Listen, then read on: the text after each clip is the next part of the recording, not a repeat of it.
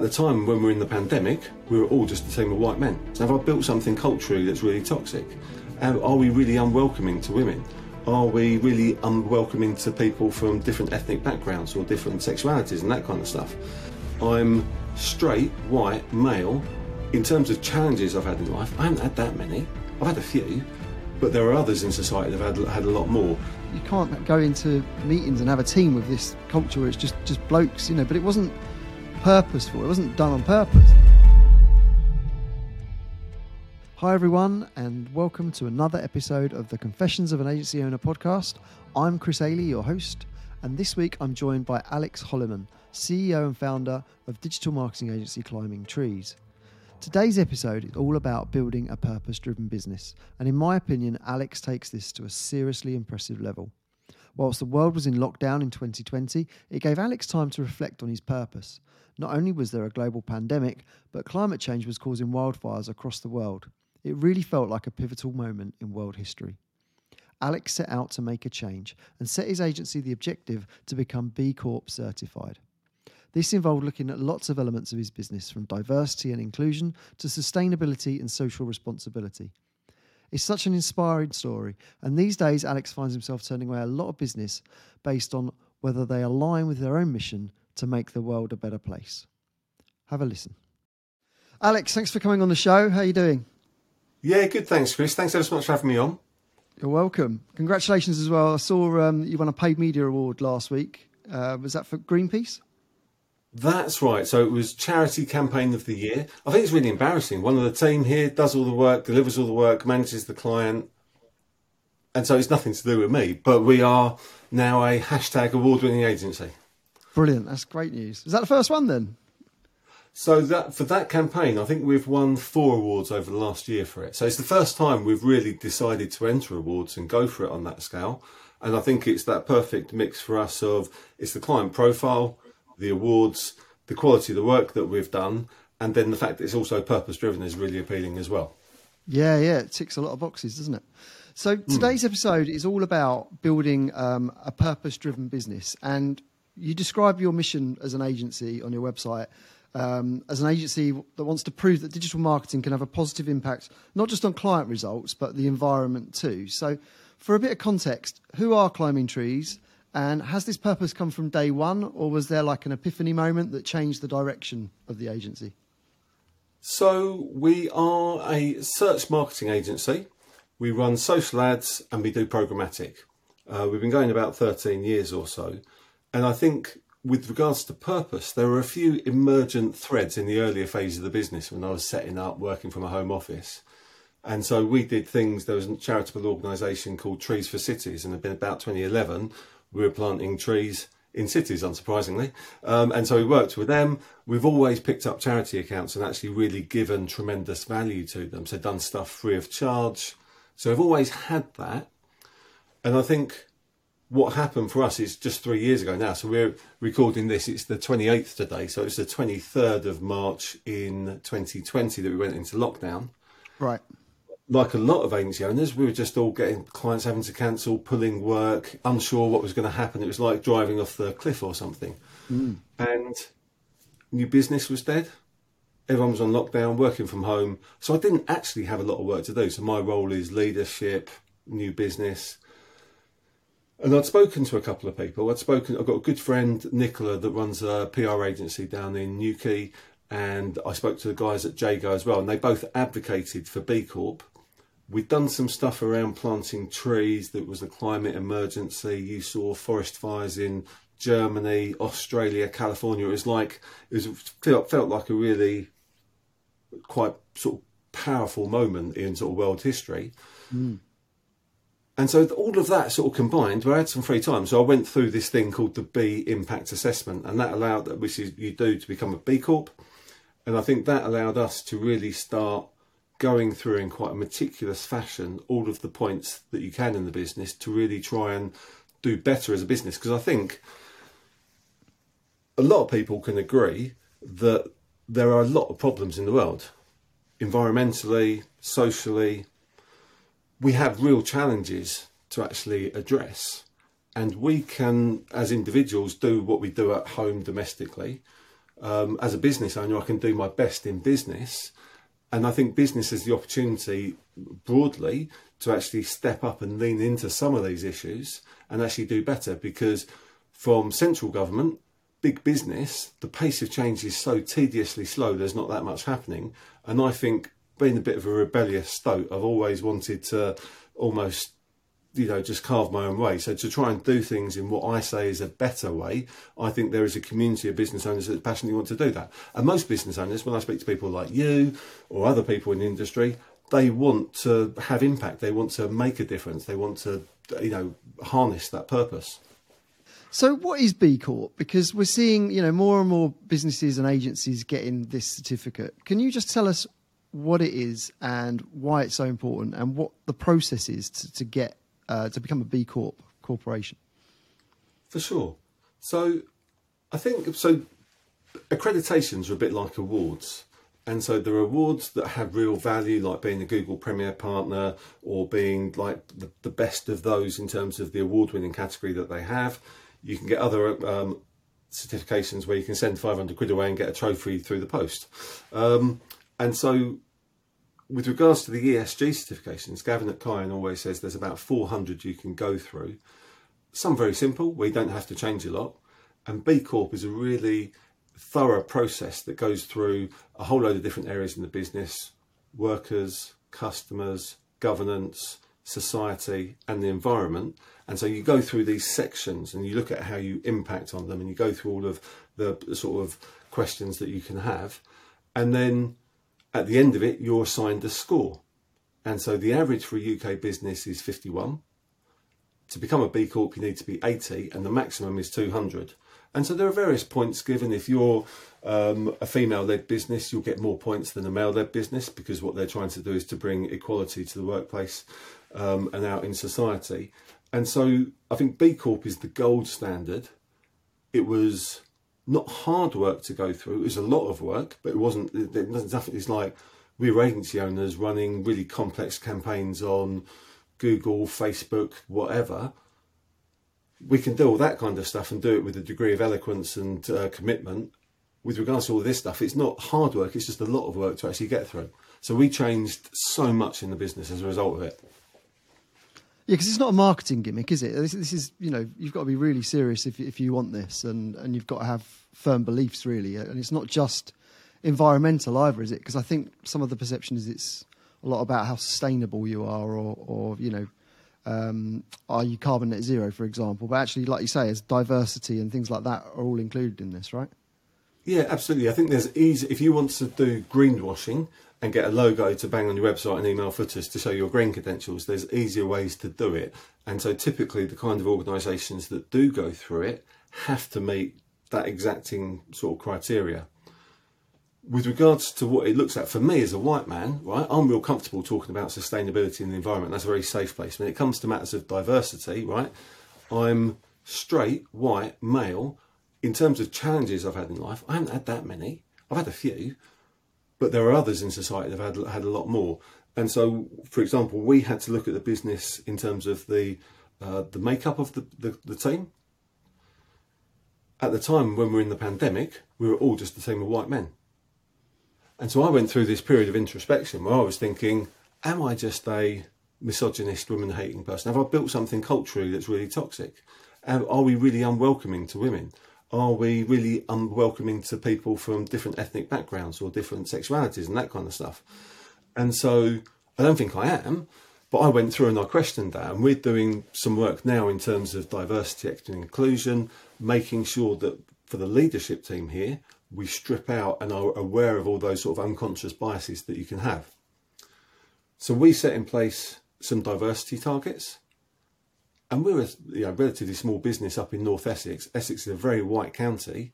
And so the pool of talent within a geographic area of the office is quite, like, it's a very white background. But I think we could have just said and left it at that. But what we wanted to do was challenge ourselves. So we want to be in line with the national average from a gender, ethnicity and sexuality perspective, so that our team that are supporting our clients is representative of the world our clients operate in. So we set those targets in place 3 years ago, and we've got, I think, 33% women, 66% men. We have different ethnic backgrounds, we have different sexualities, we have different neurodiversities. We've got someone with ADHD, we've got someone with autism that actually work and support our clients.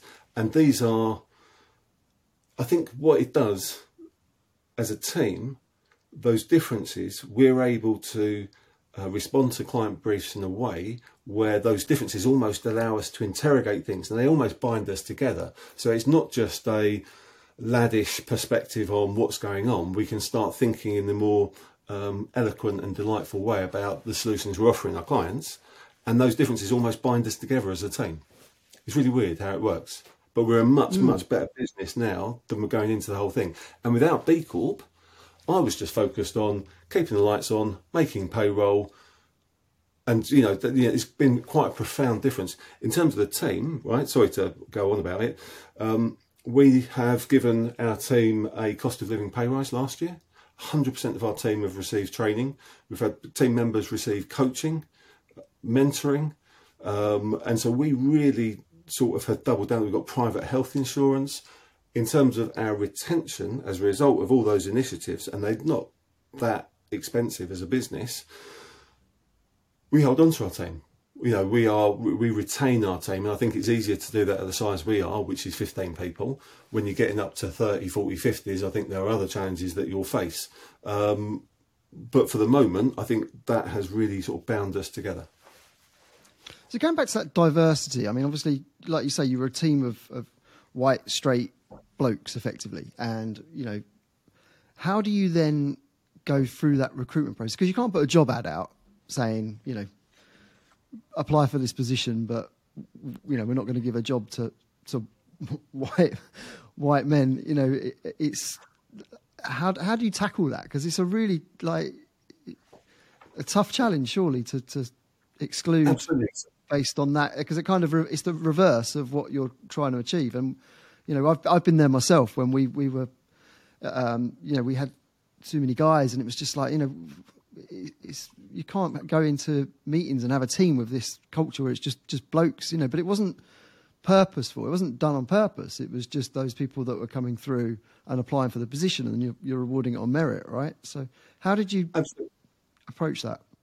And I think it's, I think there was a period of introspection that I took. So as the leader, I had to do better on that. I could say, I'm too busy, or this is just how things are, Essex is white, or my men just want to work in digital. So I could come up with all that offhand dismissiveness, which is rubbish, right? So what we chose to do is change a whole load of stuff. So I did a lot of reading, I did a lot of listening, I asked for feedback on LinkedIn, and so I just got a whole wealth of feedback about things we could do better. So we started putting all of our job descriptions through a program called Textio, where we could strip out male language. So men will respond to specific things like targets and that kind of thing. There's a different language that you can use that's maybe a little bit in your neutral, so that women feel comfortable responding. We have an interview panel now. So I think before, I got CVs in, and if I got a CV from someone called John Smith, being an Englishman, John Smith's going to be very comfortable with me. If I got a CV from someone that signified another ethnicity. So, for example, I used to work with a guy in about 2000 called, he was from Zimbabwe, he was the most fantastic man I ever met. He's called Gary Kai Mushambadope. But Gary Kai Mushambadope is a very different background to me. Does that make sense? Yeah, so I think at an unconscious level, that could bias me. So what we do now is CVs to the website, we ask for no name, no identifying features, so we get blind CVs in. So we're looking at this CV, almost stripping that stuff out and thinking, technically, can we put them forward for interview? We now have an interview panel made up of one man, one woman. They both have equal say in the final decision. And so I think in the past, I might have been scrambling around for recruitment, had a chat with someone, and in the early days of the business, it would have come down to, could I tolerate sitting opposite this person for 8 hours, and could they tolerate me, right? And then, will they be able to get on and do a good job? So it was quite a crude sort of recruitment process. And so I think the other thing we do is we talk about this. So we talk about this as a leadership team, and we talk about this as a business because we want to carry on doing better. And so I don't think it's all sort of done. And so that's part of the reason why we've got this diversity, equity and inclusion training, which goes into really complex stuff, which I've got no real experience of. So it goes into, you've got racism and you've got not racist, but not racist is almost racist. And so you need to be anti-racist. So you actually need to come out and say, we will not tolerate behaviour that is anything other than exceptional to treating people from different backgrounds. I'm reading stuff at the moment about people from different that have different sexualities and that kind of thing. I can't even pronounce it. I feel so worried about talking about it. But I think it's just eye-opening, and thinking about what it's like for individuals in those communities to face some of the challenges they have. Is there stuff that we can do as leaders to actually make that path better? Then why wouldn't we? Okay, so yeah, like you say, a lot of it's unconscious bias then, if you like, in things that you don't even think about, but also, like you say, it's looking at it from perhaps their perspective in terms of encouraging more applicants from different cultures, diversities and backgrounds, basically, in the language that you're using, perhaps, in those job ads. Is that right? Yeah, absolutely, and showing that you're welcoming to those sort of people. Yeah. To it. And I think we've changed our branding. That's a little bit softer, a little bit less geeky, so, yeah. I think it's like another drop in the bucket. It's incremental gains to improve, I think. Mm. So, I mean, can we go back a bit? I mean, how did you get into agency world? How did Climbing Trees come about? So, I sort of fell into working in the ad industry. I remember I was about 18 or so. I had 3 job interviews, and I was a bit, I don't know, I wasn't that focused or driven when I was younger. I didn't know what I wanted to be when I grew up, and I still don't. But I think it's... it's not an agency owner, I know that much, Alex. I had 3 interviews, and one was at Billingsgate Meat Market, one was at an insurance company, and one was at Zenith Media. And I didn't know anything about these businesses. I had no real sort of... I thought I knew it all, but I actually knew nothing looking back. I didn't get the job at the meat market or the insurance company. And I remember there was a guy, finance director at Zenith Media, Colin McCreevy, interviewed me. And he said, well, why do you want to work with us? And I think I was honest, right? And I think I said something along the lines of, well, to be honest, I don't want to work at a big company. I have to come in and sing the company song. I just want to, get a job and sort of crack on a little bit. And I think he'd probably seen a procession of people that were coming in to say, I'm really enthusiastic about working in this really junior role that's quite terrible. And I think that sort of little bit of personality that I had allowed me to get the job. So by the time I got home, I got the job offer. Started the next week, and I was working at what at the time was the largest media agency in the UK, in the most junior role in the building, and worked for some really good people. And I was a bit of a hellraiser, and I sort of cracked on. I realised at that point, I can't just idle my time away. I need to really step up and work hard. And so that's where that really strong work ethic came out in me then. Went through 3 of the top 5 media agencies in the UK, moved on to planning and buying press, radio and TV campaigns in the 90s.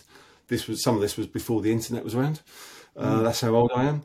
And so I then came out of London to work for a startup in 2001, and that grew to a 25 million turnover business. And so about 20 years ago, I started learning about web application development, learning about coding, and then I set up an offering internally in this traditional media agency, doing SEO, PPC, affiliate marketing. We did some Facebook ads when Facebook came around in 2004, and I think I learned a lot. Worked alongside the owner. He was a tremendous entrepreneur. I had no equity in it, and so in 2010 I thought I'm going to just set up on my own. I'm going to pick and choose the clients I work with, and I want 5 days work a week. That was the big dream. So it was the freelance journey, really. It was just do your own thing. Absolutely. And so I picked and chose the gigs I worked on. I worked for a fantastic startup called Amara, who at the time were £500,000. They grew to 27 million turnover. And I helped them build an in-house team. And so I coached and mentored this young team and did that for a couple of years. And then I sort of worked with other freelancers, but didn't ever really want an office, staff and overheads. Probably lack of confidence or something. How did you fall into that then? How did it become an agency? I think there's, going around the block, there's confidence that you get, isn't there? So in the agency world, you've got, how do you find clients? How do you retain clients? How do you deliver services? How do you deliver on the promises you make? And it's the same almost with staff, isn't it? And so I learned some of that stuff. But I think there was an overwhelming frustration in terms of building that shared vision in terms of this is what we're doing. When you're working with other freelancers, everyone's captain of their own ship, aren't they? Mm. And so you're not always going in the same direction. And so recruiting staff was born out of wanting a team all on the bus, facing the right direction, going in the same way. And then in terms of like those clients that you work with now versus then, are they very different? So were you always sort of working with charities and sort of ethical brands? I mean, when you chose the route to go down the B Corp, for example, and start looking more at your own sustainability, etc., did you have to look at the clients you work with then? Did you change who you work with? Yes, absolutely. So there's been a process and an evolution to that. And so my background is working for like Lloyds, who are a £70 million account in, I don't know, 97 or whatever it is. And then when I set up, I was working for smaller independent businesses turning over 5 million. Our client profile is sort of dialing up. So we're dealing with global brands like Olympus cameras, Volvo, construction and Greenpeace. So really famous brands. And then behind that, we've got this subset of really strong businesses, but not that prestigious, not that famous, but are really good trading businesses turning over between about 5 and 30 million. In that first phase of the business, if you'd have turned up to the office with a crisp £5 note and said, I want to do some digital marketing, I'd have found you a seat and we'd have done something. I wouldn't have really thought about what you were doing as a business or anything like that. And so we're obviously qualifying and doing much, much better with that now. And I think there has been a process whereby we've had some clients that are operating in sectors that when we think about it, we don't really want to. And so we had one of them, a good friend of mine, got a job at a Swedish startup. There's now 1,000 people turning over just shy of £1 billion a year. And so they do sports betting software, right? Right. And so I was like, he said, well, can you work with us? I was like, yeah, of course we can. So we're running like ad campaigns on a global basis for that. And then we go through the B Corp process and we start thinking about our impact. And the impact that we have, the largest impact that we have, we've got the team, we've got society, but the clients are a massive impact. So the impact our clients have, and we start thinking about that, and we start thinking, well, gambling industry, when you think about it, it's like, you know, there's going to be some poor souls that will destroy their lives based on that. 99% of people will be fine, but there'll be some people that won't. And so we're just sort of shifting uncomfortable. My mate's the marketing director over there, right? And so I fudged it for a while. I avoided it, hoped it would go away, didn't. Carried on working with us. And then I made the decision. We did a survey with our team. So we said to the team, how do you feel working about in these sectors? So it could be adult industry, adult services. It could be selling sugary sweets to children. It could be gambling, carbon intensive industries. Confusingly, I had one section was companies that had problems with child labour. So for example, Nike had problems in Vietnam with that, I think, at one point. And one of my team clicked, yes, they'd be happy to do that. So I think it was a data entry error. I don't think they were hoping for that. And so we built out this consensus from the team in terms of this is the pulse of what the business thinks they would work on. I've got vegans in the business. They wouldn't want to work on meat accounts. Mm. If I had a team member that was from a Muslim background, for example, I wouldn't expect them to work on alcohol brands. Do you know what I mean? And so we built up this policy, which is a client screening thing. And so we say no to a lot of stuff. We've turned away six-figure projects from people that are in the carbon industry, shipping industry. And that was a really awkward one because that was my friend who's managing director of business. We had to say no. And so we verify now much better in terms of client screening for new clients. We've turned the wheel with our existing clients, and this gambling client, we're wrapping up that project on the 31st of March. I took my friend out for lunch, shifting uncomfortably, expecting him to feel really rejected and angry. And I said, a bit of niceties. And I said, right, we're going to have to stop working with you. And he was like, I've been expecting this. Why didn't you say so earlier?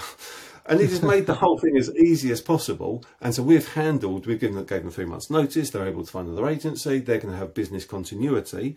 So we wouldn't do anything reckless. And then we just have to replace those billings.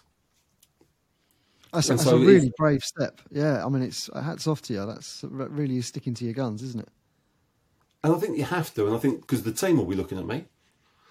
And the interesting thing is we've got a lead through for a shop selling vapes. So you think, well, actually, so we wouldn't work with the tobacco industry. So vaping, it's like, well, it's not that bad. It's not killing you. You've not got, probably not got cancer. But what you know, and one of my team came to me and said, I've got real concerns about this. And it wasn't in our policy. Marketed towards children. You get all the bubblegum flavours, bright colours, in supermarkets right next to the sweets by the checkout. It's just encouraging a young population into smoking. And so a team member came to me and said, we shouldn't be doing this. And at the time, I wasn't on the same page as them. I was just looking at budgets they've got, size of the opportunity, thinking, excellent, we acquire this client, we can move forward, we can build out the team. And so I had to go away, did a bit of reflection, think about it. And then we didn't work with that client. And so there are commercial imperatives to everything that we do.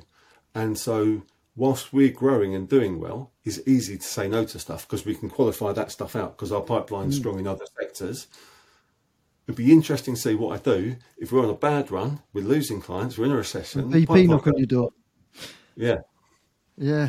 That's yeah, again, like you say, it's really sort of not restricting, but as a business owner, you're looking at, where are the opportunities and everything else? And I suppose if you get a really massive opportunity through and it doesn't align with your beliefs, then you're turning that down. But that's that, yeah, credit to you and your agency for having that. And I think as part of the B Corp process, we have to produce an impact report. And so I'm doing our first one for last year. And so we will have to be transparent about these are the sectors we worked in. Mm. And so we'll uncover all of this stuff, and it's that to have that transparency and authenticity, because ultimately what we want to try and do is where we really leverage with clients is like Greenpeace. We've got a team member who absolutely loves them, we've got a client we absolutely love, we've got the skills that we can do, we know we got first rate in terms of the campaigns we can build. There's almost like this synergy and the power that drives in terms of our execution. There's a lot more sort of, people give a damn about that kind of thing, I think.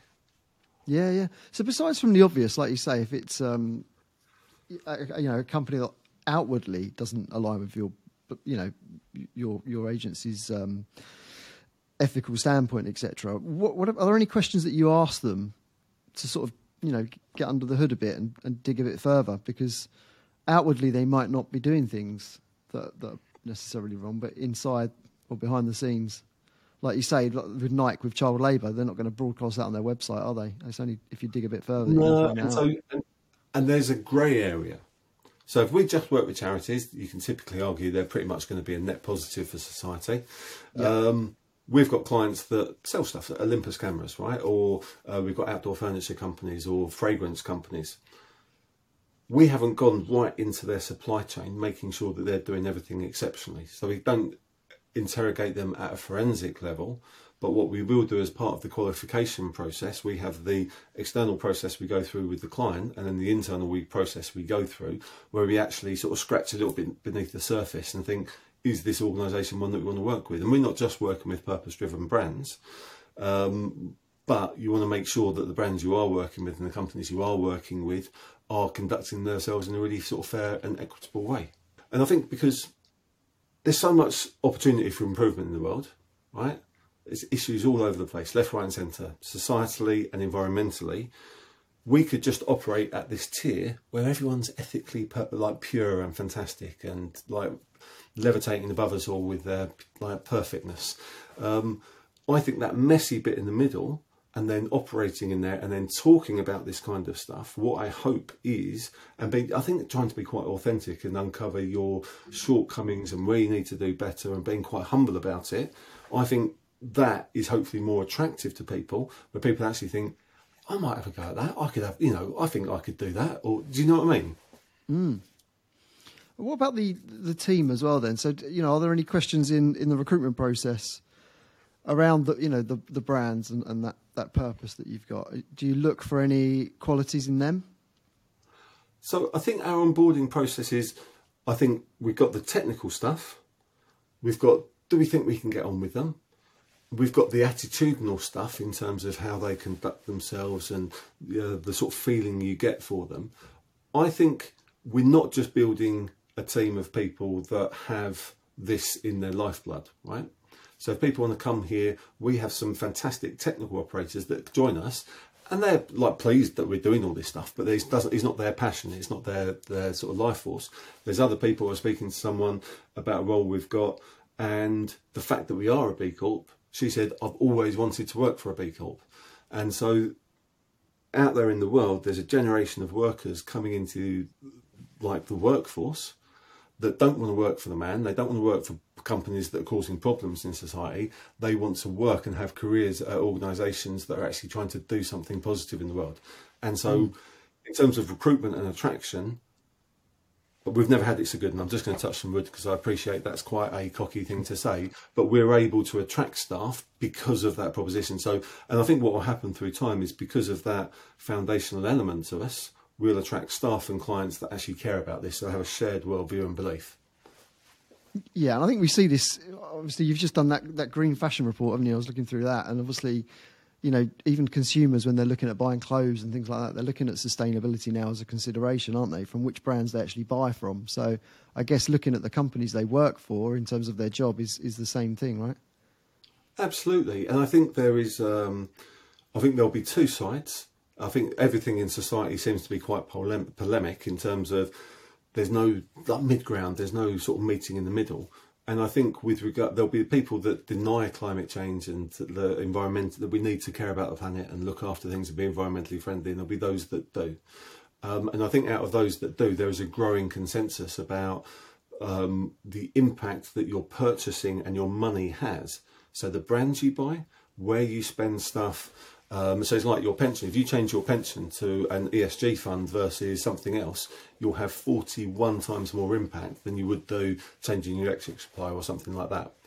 So where we spend money is increasingly important. And so with regards to fashion, and I think it's that the consumerism in society, if you're a business, if you can make a T-shirt that someone uses for 3 months and then come back and buy another T-shirt, that's a great model, right? Repeat revenue. The legacy of that in terms of the staff you've got making those T-shirts, the impact on the environment is really quite profound and negative. And so you have companies in the marketplace that are trying to move towards the circular economy, whereby you've got a pair of jeans, you've got a little hole in them. 15, 20 years ago, I'd just send them to landfill, wouldn't thought twice about it. Now these companies are actually saying, send them back to us, we'll repair them.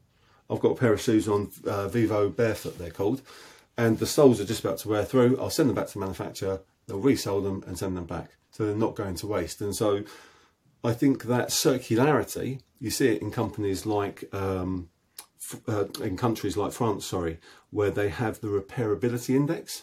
So if you're buying a washing machine, they'll say this washing machine is more repairable than this washing machine.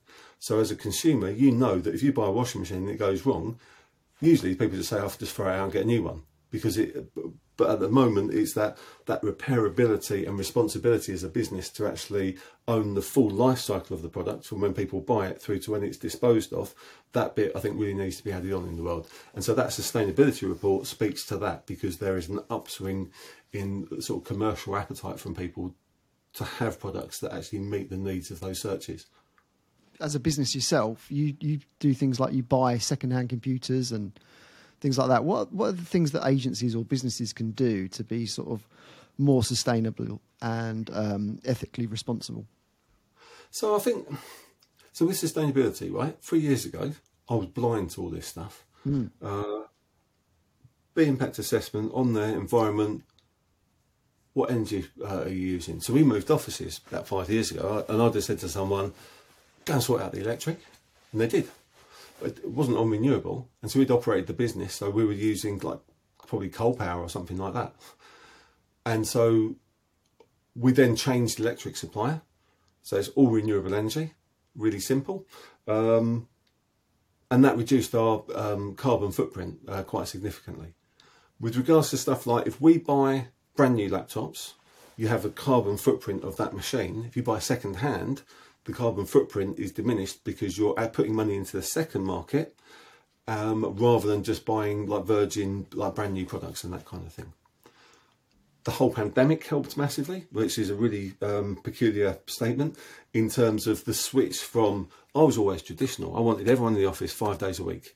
If anyone wanted to work from home, I was just like, what, you want to sit around in a onesie watching Jeremy Kyle whilst I pay you and you're not really working? I just didn't believe it would work. And I was wrong. The pandemic proved that to me. And so people not driving into the office and then driving back, that reduces the footprint. A lot of our clients are now very, very comfortable with meeting online and virtual meetings rather than driving to the office, doing a meeting, then driving back. Although I still think there is a place for that face-to-face in terms of for the team and for clients as well. You cannot build chemistry, trust and rapport as well online as you can in person. I think that in-person nature to everything is a really sort of special thing. So we know there's a negative impact to doing it, but I think we need to do it to operate as a business. Yeah, I completely agree. And in terms of like, you know, is that all your products? Is it just computers? So like stationery, things like that? Is it, where, what sort of checklist have you got, if you like, that really sort of evaluates all this and how, your goal is to be carbon net zero, is that right? Yes, and that's going to be tricky, and I'll come on to some of the stuff we're doing on that. So in terms of stationery, we've got a B Corp supplier. We try and buy recycled products wherever possible. We try to reuse as much as possible. With regards to net zero, so net zero is carbon footprint, reduce it by 90% and offset the rest. And so without wanting to get into too much detail, there are different scopes of carbon emissions. Scope 1, 2 and 3. So 1 is if we had a gas boiler here, we'd be emitting carbon on site. We don't, so we have no scope 1 emissions. Scope 2 is the stuff we buy. So that's like electric and that kind of stuff, where there are emissions from what we're buying off site, and we've reduced that down to a point where it's negligible. So scope 3 is then the services we buy. Whether we go on flights, whether we go on the train, whether we work with a, so if we're changing our insurance company at the moment to work with one that is a B Corp. So the money that we spend as an organisation is being spent with an organisation that is has the same worldview as us, but will actually have the same care and attention to the environment and that kind of thing. So we're deploying that money we're spending in a way that is as considered as possible. And there's a process to that. So we haven't just gone, ditched all these long established relationships with suppliers like accountants and that kind of stuff, and just gone about face. I'm trying to advocate for change. I've taken my accountant out for lunch a couple of times, and I'm continually talking about this because I think there's an opportunity for us all to do better. And if people aren't prepared to do that, after a time, we might have to change things. So it's not just about, just choosing someone straight away. Is it changing their mindset? Is there work to be done there? Is there more reward in that? Like you say, your accountants, for example. Absolutely. That messy bit in the middle and the advocacy piece, I think sometimes in conversation you can tell whether someone's open-minded or not. And if they are, that advocacy piece can get somewhere. There are other times where it's just like, door shut in your face, not interested, not on my radar right now, and so then I'm faced with a decision as a business owner as to what I do with that. Mm. And is there someone in your business, like how do you practically implement this? Have you got someone in your business that looks at energy suppliers, etc.? Is that you, or is that someone else? So that's me, and we have a leadership team here. We've worked with an external company, a fantastic chap called Eddie at C3, and we do a forensic analysis of everything we spend in the year. And then he has a system whereby we'll get a report to actually give us clarity on, this is your carbon impact across the business, across scope 1, 2 and 3. We've got a benchmark for 2019 pre-pandemic. We've got a benchmark for 2020 in the pandemic and changing electric supply. So we know that went down 55%, our carbon footprint. But then we came out of the pandemic, it's gone back up again. And we've changed our reporting system to move to a more forensic analysis. And so we're just about to get 2022's data. So we're going to compare 21, 22. And I imagine our carbon footprint has gone up because we've got out into the world a bit more. We're billing more. Our clients are passing their media spend through the business. And so I think our carbon footprint will have gone away from us. And it's just to be transparent about that. But what we can then do is lean into, well, why has it gone up? And then what can we do about actually reducing it and be forensic on a line-by-line item? And we'll do that as a senior management team. And then people will be assigned, you know, things to take care of. And then we'll report back on it and try and do better. That's brilliant. And then moving forward then, what's the future look like for Climbing Trees? How else are you looking to change the world, if you like? Well, and I think as being a B Corp, right, in the UK, we've got more B Corps than any other country. So there's 1,200. In London, there's more than anyone else. And that's why there's this upswing in sort of interest. And I hope that just continues. So we're a small part of a wider movement. And ultimately, the belief is it's about business as a force for good. And I think business can be. You think about the impact your business has on your staff, on your clients, on your family, on those in society. You probably do a lot of charitable stuff and things where you look after people less fortunate than yourselves that you never talk about, but you just do it. And so a lot of business owners I speak to are like that. They're really influential people that give a damn. And so to be able to then harness that business as a force for good in their business, there's an impact. So for us, it's an impact on our staff. Our staff, we've tried to really double down on looking after them, and we want to continue to do that and then grow as a team. Our clients, we're only successful if they are. Society, our impact on society is probably limited, to be honest. We do stuff with regards to the charities we work with, and we offer proper sort of discounted rates for them. As a team, we're trying to do more. So there's a beach cleanup we're getting involved with. There's local charities we're trying to get involved with, where we've gone out planting trees. We're trying to advocate for the digital industry in schools. And there was a thing we did where, as part of BIMA, 18% of girls thought the digital industry was one they could join. As a result of the digital day that BIMA do, it's the thing you can do. You go into schools, advocate for the digital industry for a day, and you get these bright young minds set a problem. I think last year it was, there's one from Primark and one from Royal Mail. And they then pitch ideas back. And some of them are just out there, like underground delivery tunnels for postage for Royal Mail and all this kind of stuff. But it's like bright young minds. After that, 42% of girls thought the digital industry could be one from them. So it moved from 18% to 42%. Wow. And so we have this equality problem in the industry. So to be doing grassroots stuff out there in society like that is quite valuable. And that's a massive area of opportunity where we can do better. Environment, I think we're doing our best. We're on top of that. And so then it's the governance piece. And so for the governance piece, we've got two things that we're doing. In everyone's job roles, we are empowering people to have personal responsibility for their impact on the environment. And that's going to be part of what they're measured against. So assigning it to the individual because we're working from home more. And so we'll have conversations about home electric supply, cars people are driving. We have an embryonic scheme we've set up with Octopus about you can do salary sacrifice for electric vehicles. And so we start thinking about all this kind of thing. And then at our management team meeting, for every decision we make, we are thinking about the environmental and societal impact of that decision. And that's across operations, HR, finance, everything, so that we consider those things at that stage rather than what I've had to do 3 years ago is just sort of scrabble around and think, oh no, I've made a real mess of this. I should have been doing much better all along, but I've got to retrofit all this stuff into the business. Mm. That's really, really inspiring. So where can someone get in touch with you, Alex? Because I'm sure that other agency owners are looking to do more things like this and you know, the experience you've got. Would you be happy to share that if people get in touch? Or absolutely. As you can tell, I always go on about or enjoy talking about this kind of stuff. That's probably a nicer way of putting it. So I'm Alex Holliman on LinkedIn, or you can contact me through the website, climbingtrees.com. Brilliant. Thank you very much for coming on today, Alex. It's been really useful. Excellent. Thanks, Chris. Thanks, mate. You've been listening to Confessions of an Agency Owner with me, Chris Ailey. You can connect with me on LinkedIn, subscribe to my newsletter, and find out more about my agency at honchosearch.com. And don't forget to hit the subscribe button. Until next time.